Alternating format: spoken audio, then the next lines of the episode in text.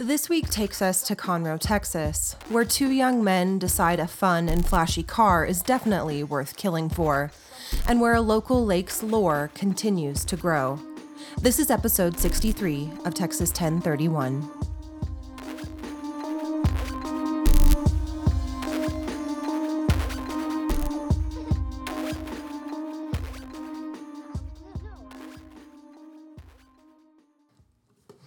Everyone, this is Hannah. This is Texas 1031, and this is a Texas true crime podcast. Welcome to our fifth annual Halloween episode.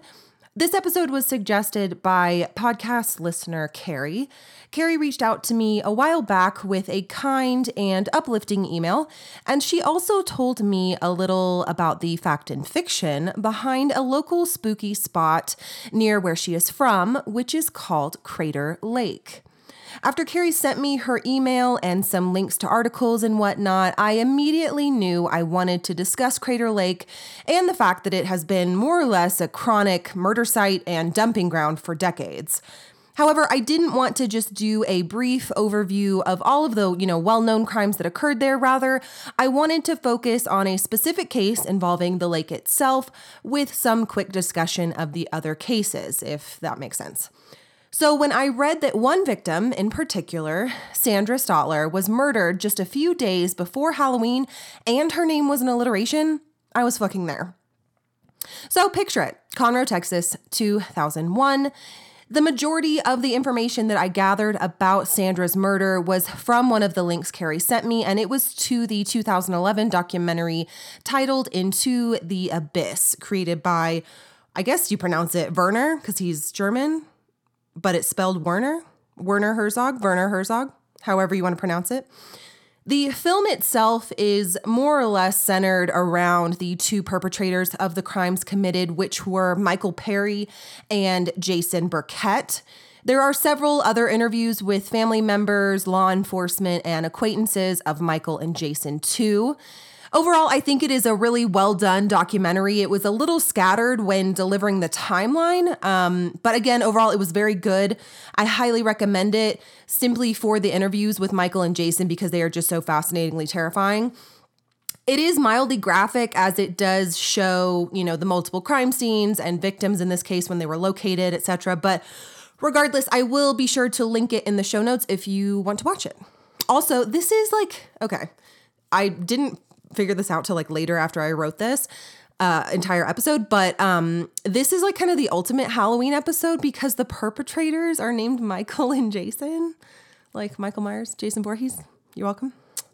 Anyway, so um, also just to clarify, Sandra was not the only victim in this specific Crater Lake story.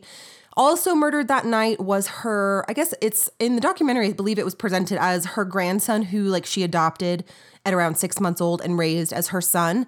Uh, his name is Adam, was Adam, as well as Adam's friend, Jeremy Richardson. So, anyways, let's get into the story here. I am also still recovering from that cold that I mentioned in last episode, so sorry again. I literally had to pause as soon as I said that and sneeze. So, uh, anyway, also stick around to the end of the episode. I have a small announcement, but regardless, so 21 years ago, on the night of Wednesday, October 24th, 2001, 50 year old nurse Sandra Stotler was baking cookies at her home in the gated neighborhood of Highland Ranch in Conroe, Texas. And just a few days later, her body would be found tangled up in her own bedding and tree branches in Conroe's infamous Crater Lake. To give some insight into who we're dealing with regarding the perpetrators in this story, Let's start with Michael James Perry. Uh, he is just a joy. Michael was born in Houston on April 9th, 1982, so he's a fucking Aries. Great start. Michael's biological mother struggled with addiction and gave him up for adoption at a very young age. His adoptive parents were caring, but you know, they had great difficulty controlling him, as we will see. At the end of first grade, when he was eight years old, Michael Perry was diagnosed as having attention deficit disorder, or as ADD, as we know today. And at the end of seventh grade, he was diagnosed with oppositional defiant disorder. And then at the end of eighth grade, Michael was diagnosed with conduct disorder. So essentially, antisocial personality is what he has as an adult, basically. Although he was twice admitted to a mental hospital, Michael Perry tested negative for bipolar disorder and did not qualify as learning disabled for special education classes during his youth. So he's not a fucking idiot. Um, he's smart enough. He can do school. He's just an asshole. You know, that's the the professional term, obviously. In junior high, Michael stopped going to school, always a good choice. He ran away from home and came back when he felt like it, another good choice.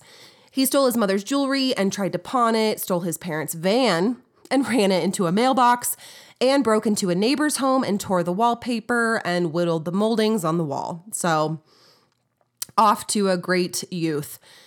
During this time, uh, same time period of his junior high years, Michael received some counseling from psychologists and psychiatrists.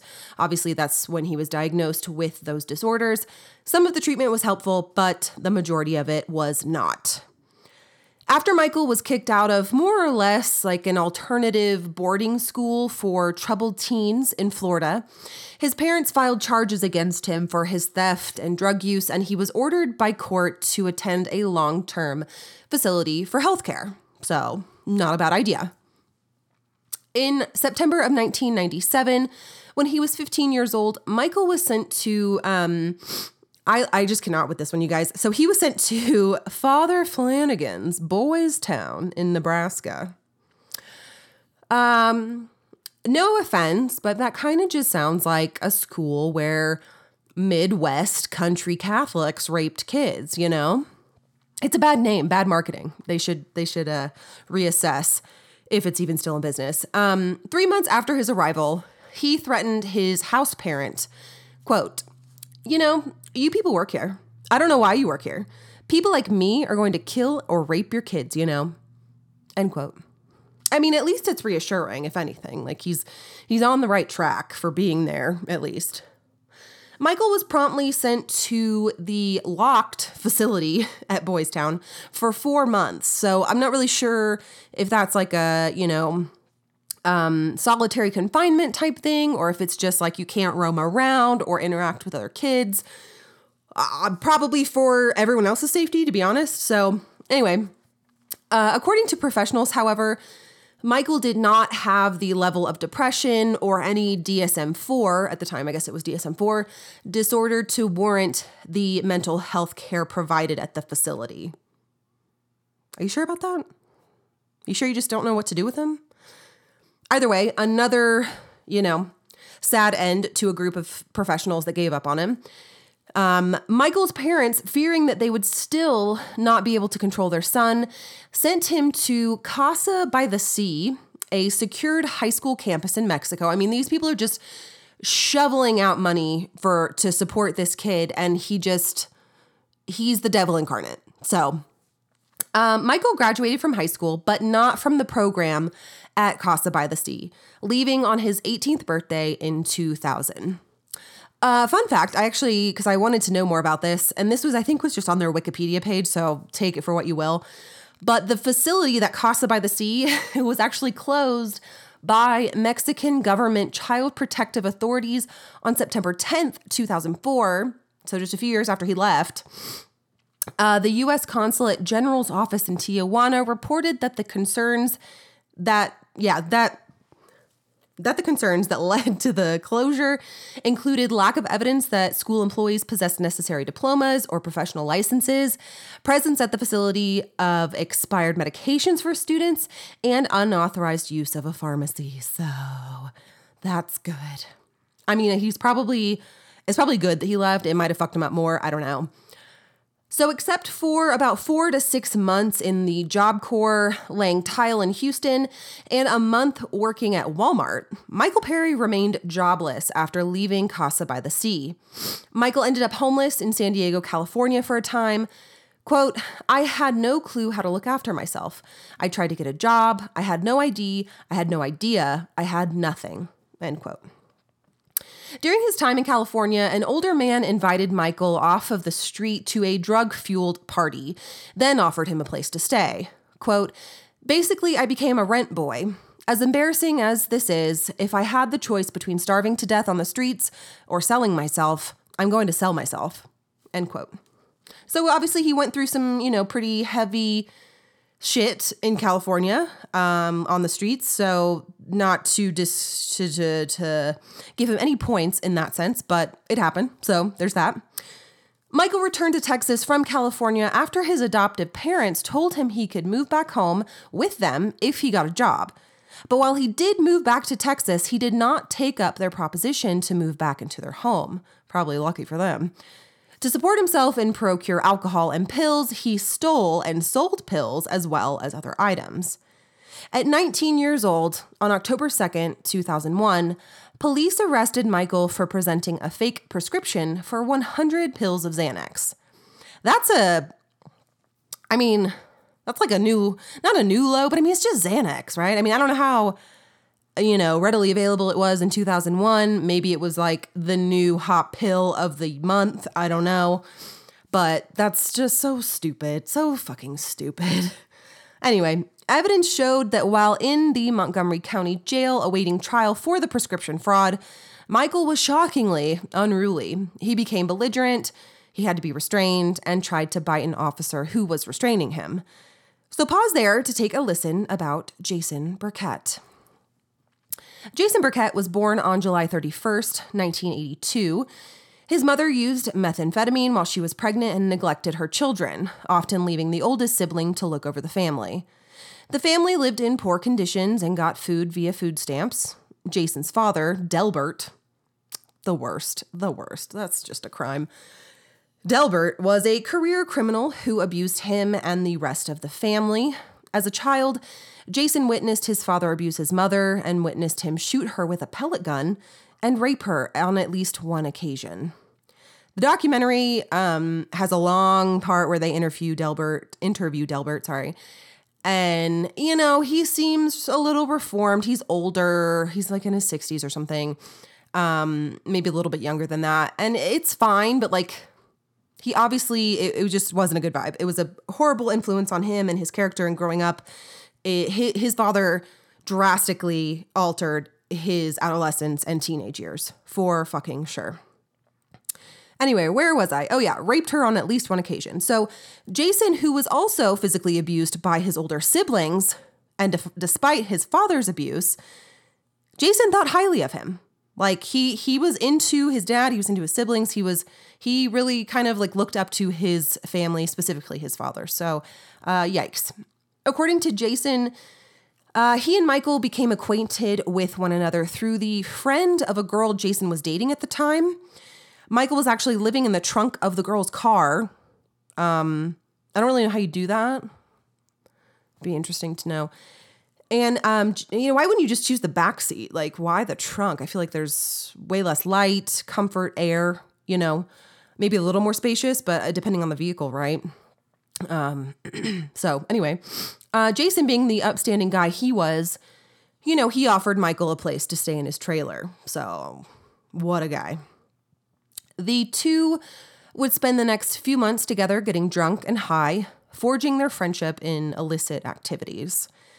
22 days after Michael's most recent arrest in October of 2001, the uh, Xanax fraud, Sandra Stotler, Adam Stotler, and Jeremy Richardson would be dead.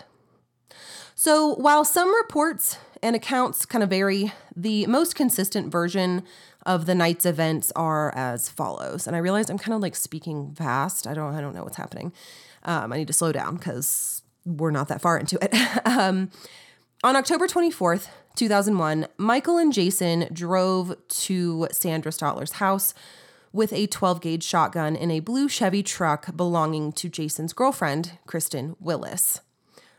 The boys initially approached the residence at 4019 Highland Pass, asking if Adam was available.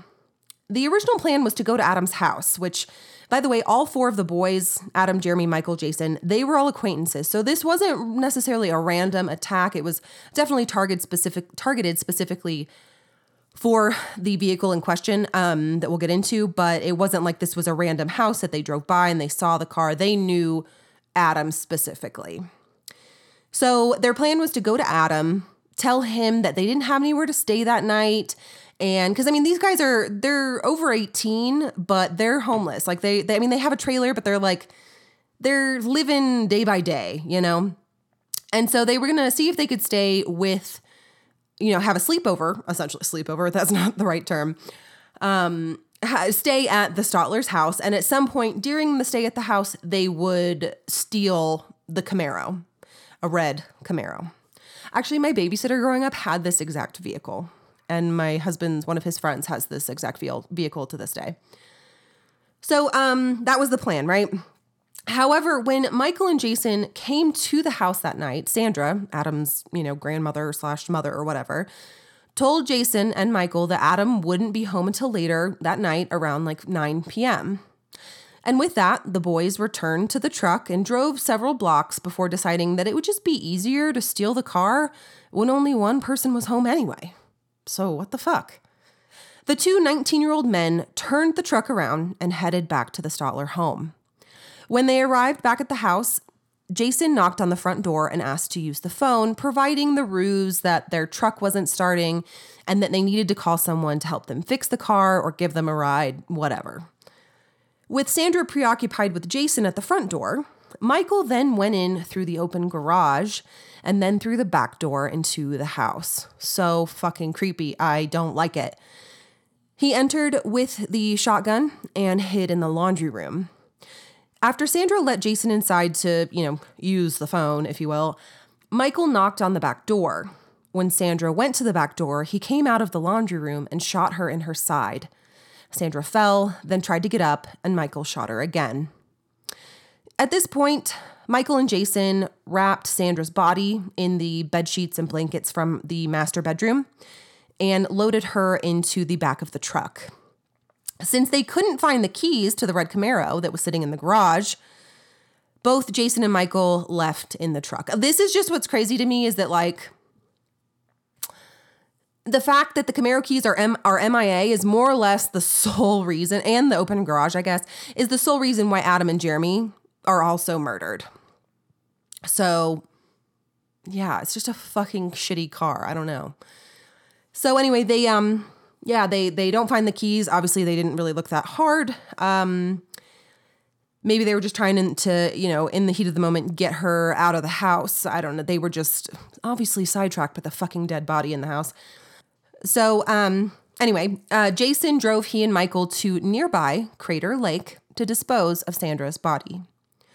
After arriving at Crater Lake, at first, Michael and Jason, they open the tailgate of the truck and they try backing up to the lake like quickly and then like braking really fast hoping that you know gravity would take over and sandra's body would you know be ejected and essentially just kind of coast into the water but you know that didn't work obviously. Um, they do find like tire tracks near the area. The the lieutenant i believe that was interviewed in the documentary he even states you know we're not entirely certain that that was actually what happened. That might have just been something they said. Regardless, it's neither here nor there, but there were definitive, definitively proven tire tracks at that spot that matched the vehicle that they were in. So nonetheless, um, when the you know shoot and slide method didn't work, um, they grabbed her body and rolled her into the water near the shoreline. It's super super spooky. The the documentary footage that they the footage of I guess the police footage is very eerie. Um, they go through the house. They they show you the crime scene of the home and the whole like baking cookies thing. Like you see her kitchen. The whole house has been untouched for several days, as we'll go into when they find her. It's been multiple days, and they enter the home to go through it. Um, and it's just eerie. The lights are on, the TV's on, the cookies are still out, ready to be baked. The footage of of her remains at the lake. It's at night. Of course, it's fucking at night. You know what I mean? Um, excellent whatever cinematic ad that they did there. But it's just it's awful. It's fucking terrifying. Um it's it's very dramatic, it's very upsetting, and it's very demoralizing and um I don't know. It's just a terrible way to die and be left, you know? Obviously. All right, where I, you know, losing my place left and right, going off of the script. Okay, so they, you know, they they they roll her body into the water as you would. They covered her body in the sheets that she was transported in as well as, you know, sticks and brush at the lake and they they left the area determined to locate the keys to the red Camaro that they had just killed for. Um yeah, just fucking pathetic. Before that, however, Jason and Michael then drove to, you know, priorities here. They drive to pick up Jason's girlfriend, Kristen, from work. You gotta make sure she's not standing outside alone after hours here. I wonder where she worked. You know, what time would this be? What shift ends? Probably a restaurant. Anyway, uh, Carrie, if you know, let me know. Um, so yeah, they pick her up from work, and the three returned to the Stotlers' gated community. No one in the trio knew the code to open the gate, um, but they knew that Adam, you know, good old Adam, he would be coming home soon based on what his now, you know, fucking dead mother told Michael and Jason, and they figured he must know the gate code. This is just poor planning all the way around. What would you expect? Anyways, let's not get hung up on that. While they were waiting, they devised a last minute plan, uh, you know, to tell Adam that a friend, so stupid, that a friend of theirs had shot himself out in the nearby woods while they were hunting squirrels and that since you know Adam lived close by they they needed his help this was the ruse they were going to use to somehow obtain the code or the gate opener to, you know, get back into the neighborhood and retrieve the red Camaro. This is just stupid. Like, I don't no no no offense to Jeremy or Adam because like they're the victims here obviously. But this is a fucking dumb fuck plan. You know? I don't know when you hunt squirrels, time of day, is that a thing? Is there a season or is that just what what you feel like doing when you're a piece of shit teenager?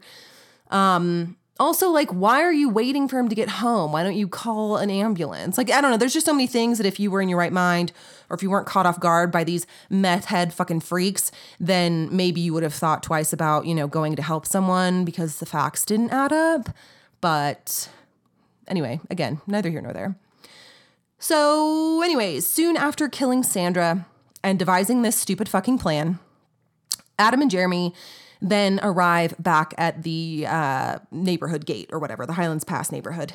Highlands Pass? Or was that their street name? Highlands Ranch. That's what it was. I had to go back and look.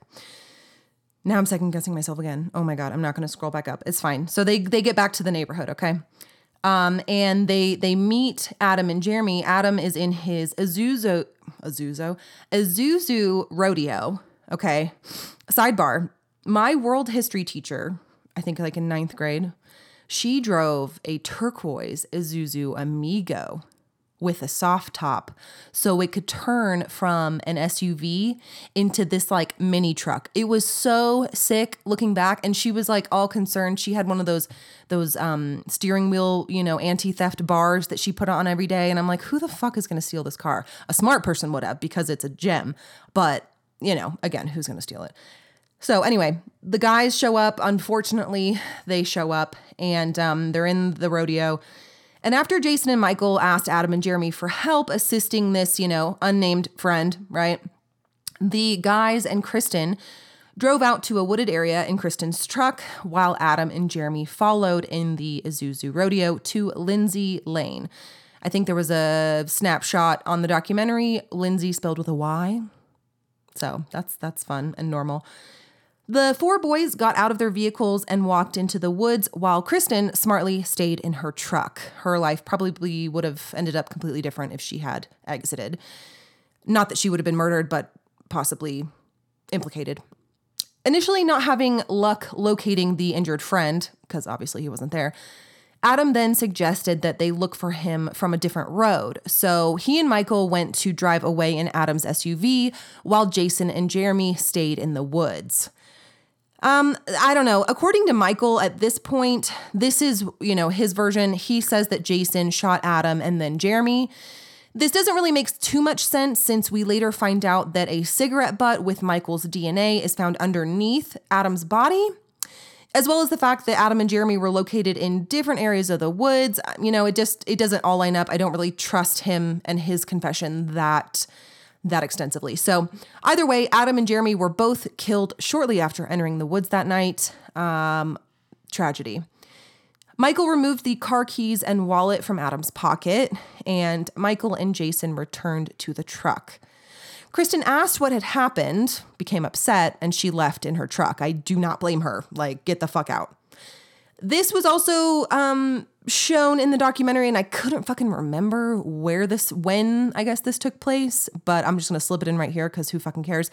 At some point, evidence showed that during the night or during the trial portion of things, or in the aftermath of the murders, Michael pointed a loaded shotgun at Kristen Willis's head and said, I've already killed somebody. It's not going to hurt me to kill anyone else. So whenever he fucking said that, I'm sure it was it was scary. So, but he's a piece of shit. So anyway.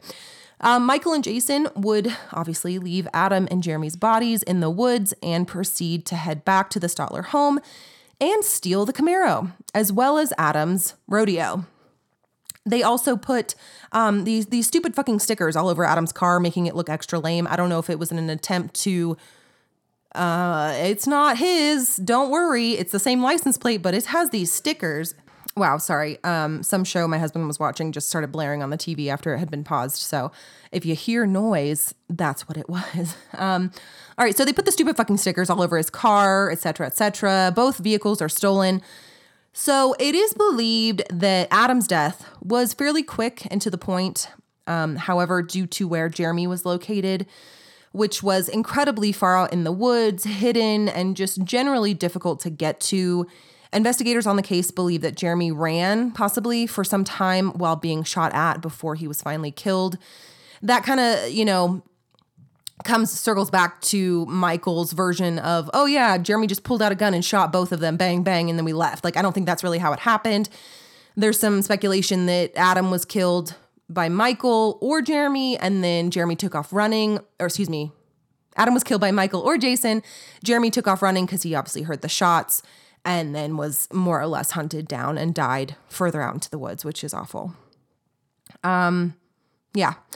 Michael Perry would later confirm that he and Jason returned home after this. They cleaned up and went to a bar where they bragged about the new car and actually took bar employees and patrons on joyrides around town.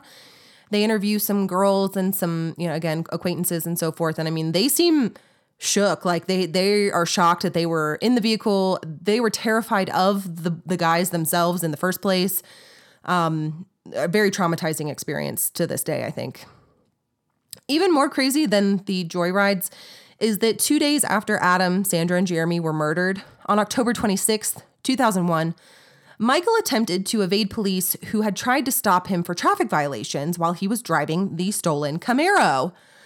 The high speed chase ended when Michael wrecked the Camaro. Can you fucking believe that? What a piece of shit. You're gonna murder three people and then wreck the damn thing two days later? Oh my God. Um, yeah, he wrecked it and then he fled on foot. I don't know if it was like totaled or if he like just smashed into a wall or whatever, but regardless, what a fucking extra waste on top of the dead people that are, you know, the result. Sorry, lost my train of thought. So uh, he was eventually apprehended with Adam Stotler's wallet that he stole off of Adam's dead fucking body. Remember that?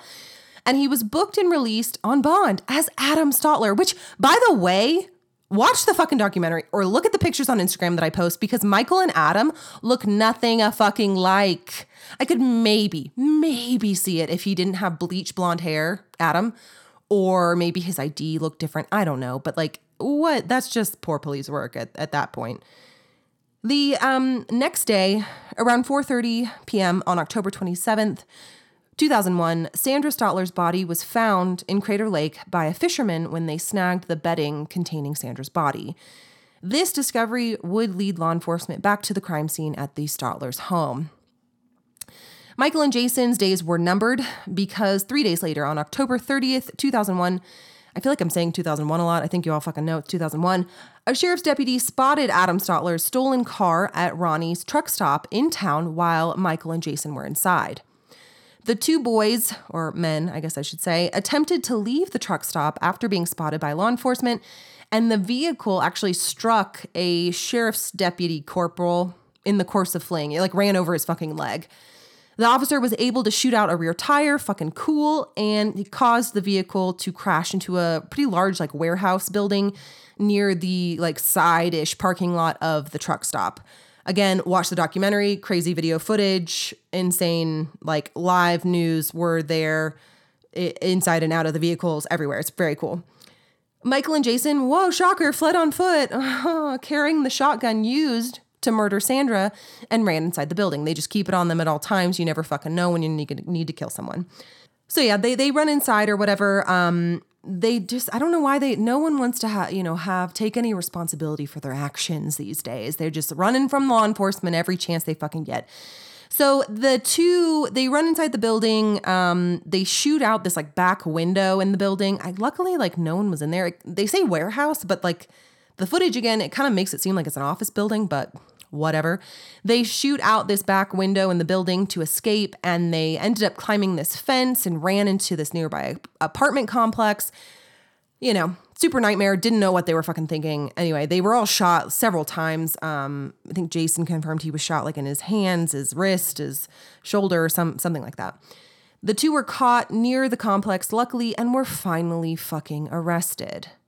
Both had sustained several gunshot gunshot wounds, like I mentioned, um, during the altercation, as well as like some pretty deep cuts to parts of their body from the glass, from the car crash and stuff.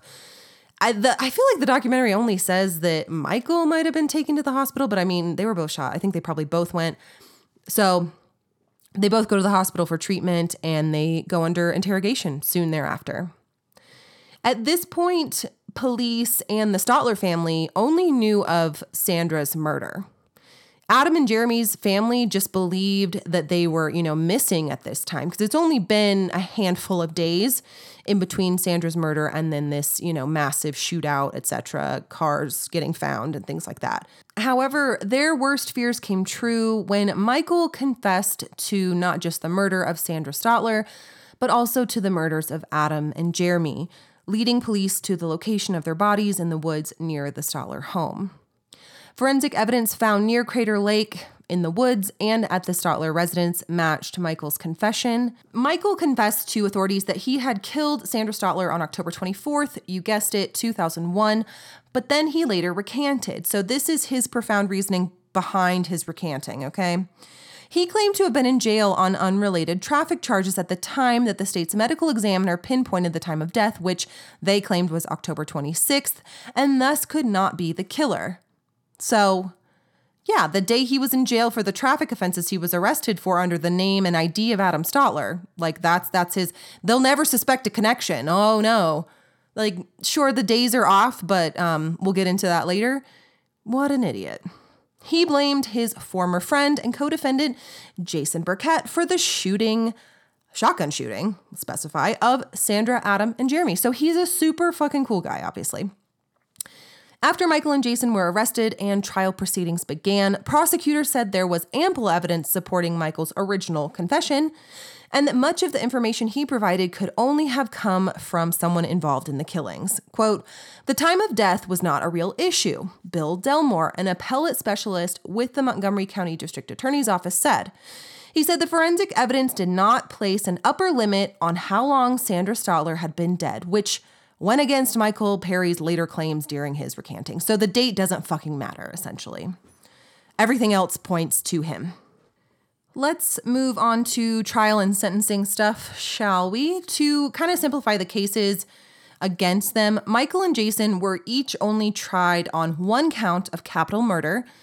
Michael was tried for the killing of Sandra Stotler, and Jason was tried for killing Jeremy Richardson with the prosecution seeking death sentences for both of them. So don't fuck around in Texas. Jason's girlfriend, Kristen Willis, was granted complete immunity in exchange for testifying against Michael and Jason, which you kind of expected, um, just so they could get a little more information. Um, so let's start with Michael Perry. At his trial, Michael claimed that police coerced the confession from him and ignored his request for a lawyer. Quote, I had a gun shoved in my face. At the time, there was quite a bit of excitement. I was under the influence, my arm was hurt pretty bad, and I was real scared. My condition and my mind state was that I'm going to tell the detective anything he wants to hear to get him away from me, to get out of the situation, and that's what I did. End quote. In February 2003, Michael was found guilty of capital murder after the jury deliberated for two hours. Among the evidence was his DNA on a cigarette butt underneath one of the victims. Ironically, it wasn't connected to Sandra, but Adam, like I mentioned. Um, so I'm surprised that that evidence was allowed to be included since that had nothing really to do with Sandra's murder, but maybe they had a loophole there. The jury deliberated another six hours before deciding that Michael Perry deserved to be executed.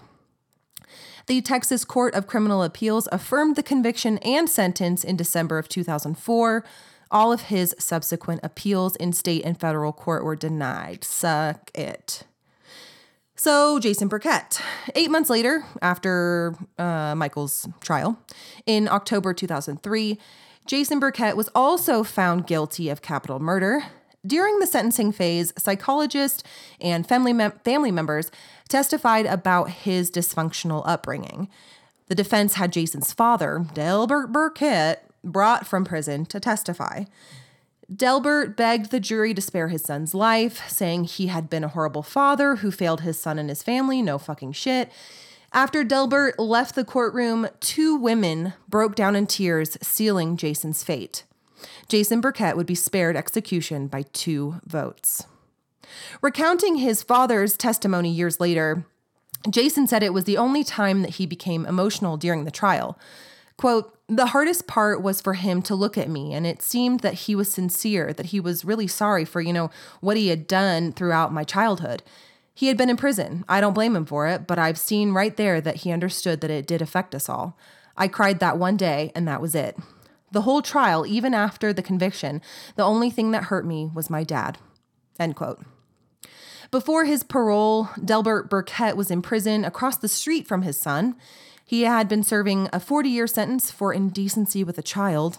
Hmm. Uh, Delbert Burkett died on June 6, 2022, at the age of 66. Who cares?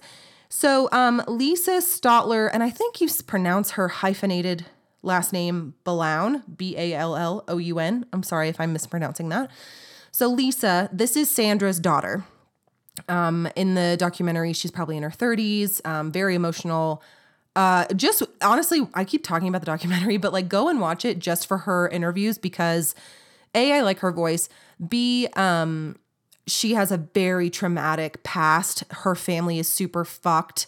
And um, it's it's very upsetting, very emotional, very heart wrenching, and and and touching. All of the above.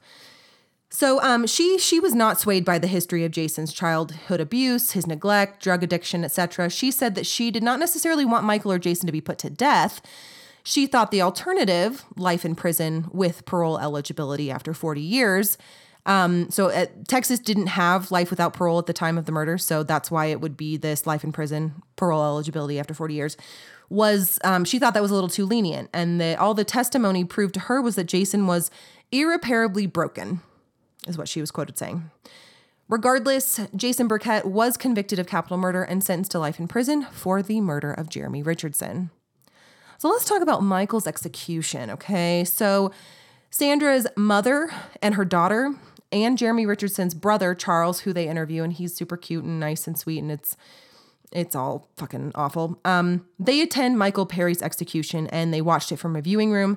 Michael Perry's mother, I'm not sure if it was his biological or his adoptive, it didn't really specify, watched from another viewing room. Um, his last meal, hey, he had three bacon, egg, cheese omelets, as well as three chicken enchiladas, and three of each Pepsi, Coke, and Dr. Pepper. I guess he couldn't fucking decide. Um, Michael Perry's last statement quote, I want to start off by saying I want everyone to know that's involved in this atrocity that they are forgiven by me. Mom, I love you. I'm coming home, Dad. I'm coming home. Like, great last statement, obviously. I for you're forgiven by me. Go fuck yourself.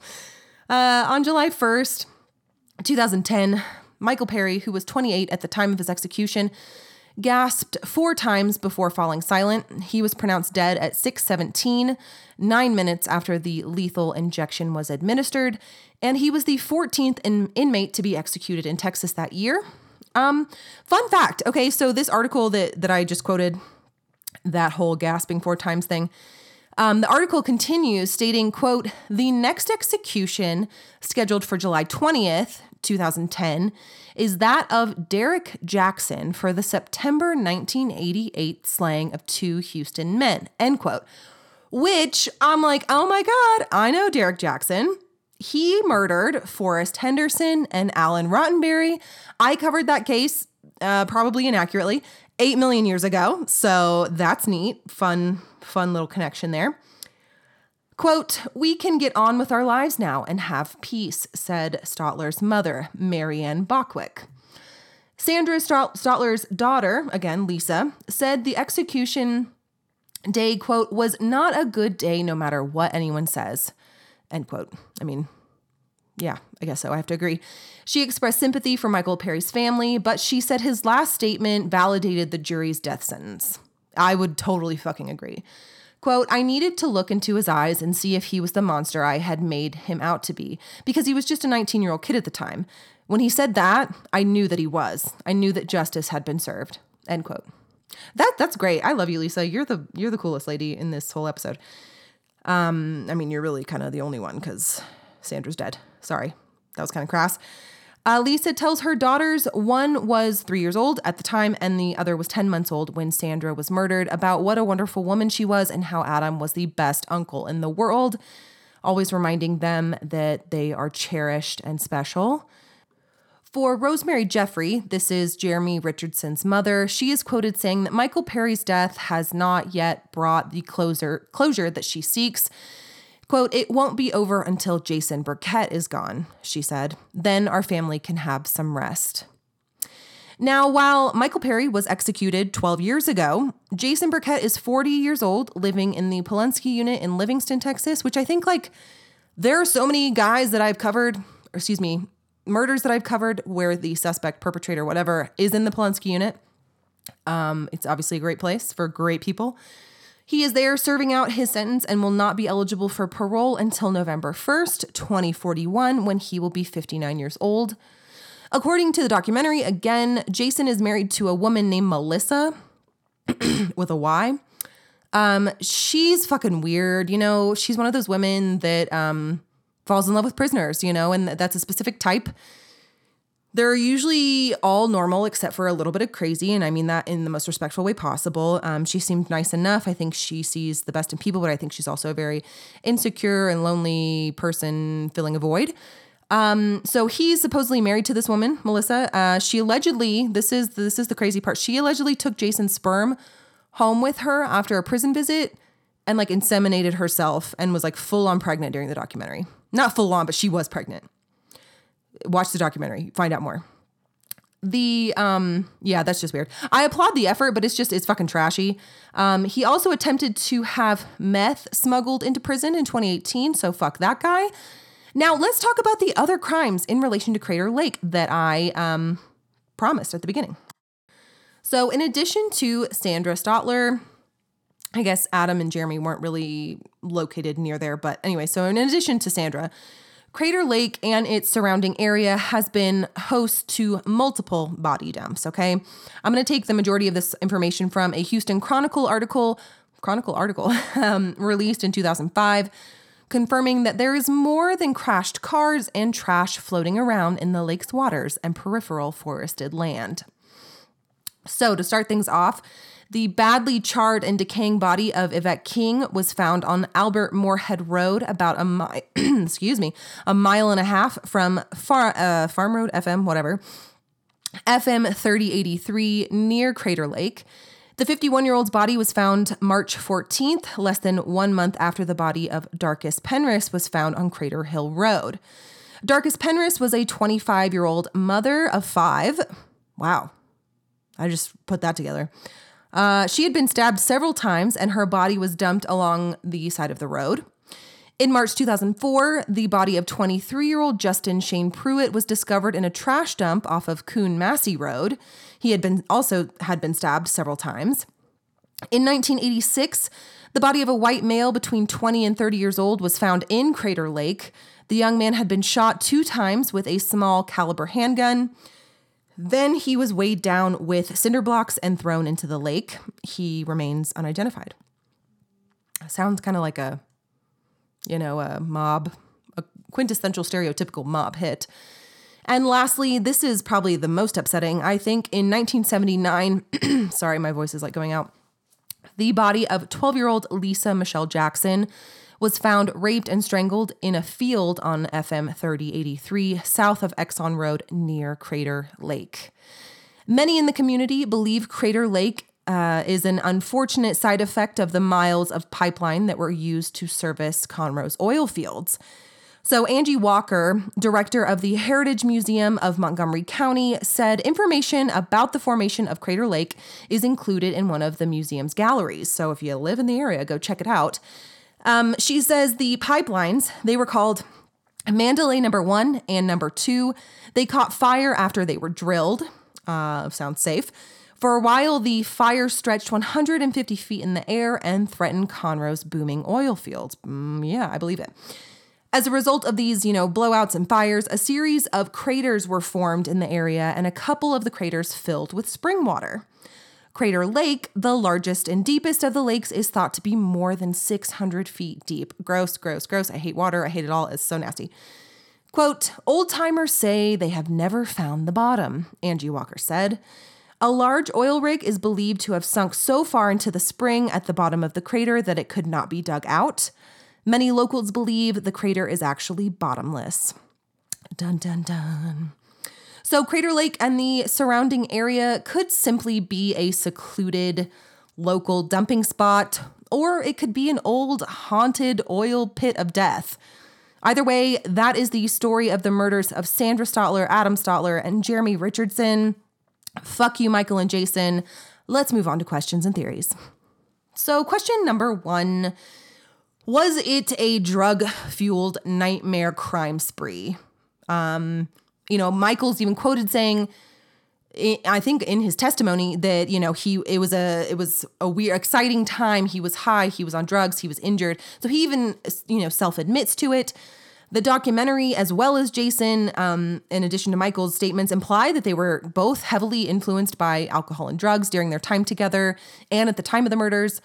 Um, however, it also seems like the guys were just like fucked up career criminals that simply wanted a fun car to drive around in. So maybe a little bit of both.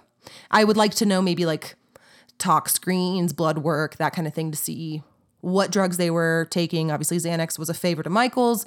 Um, I don't know. Interesting.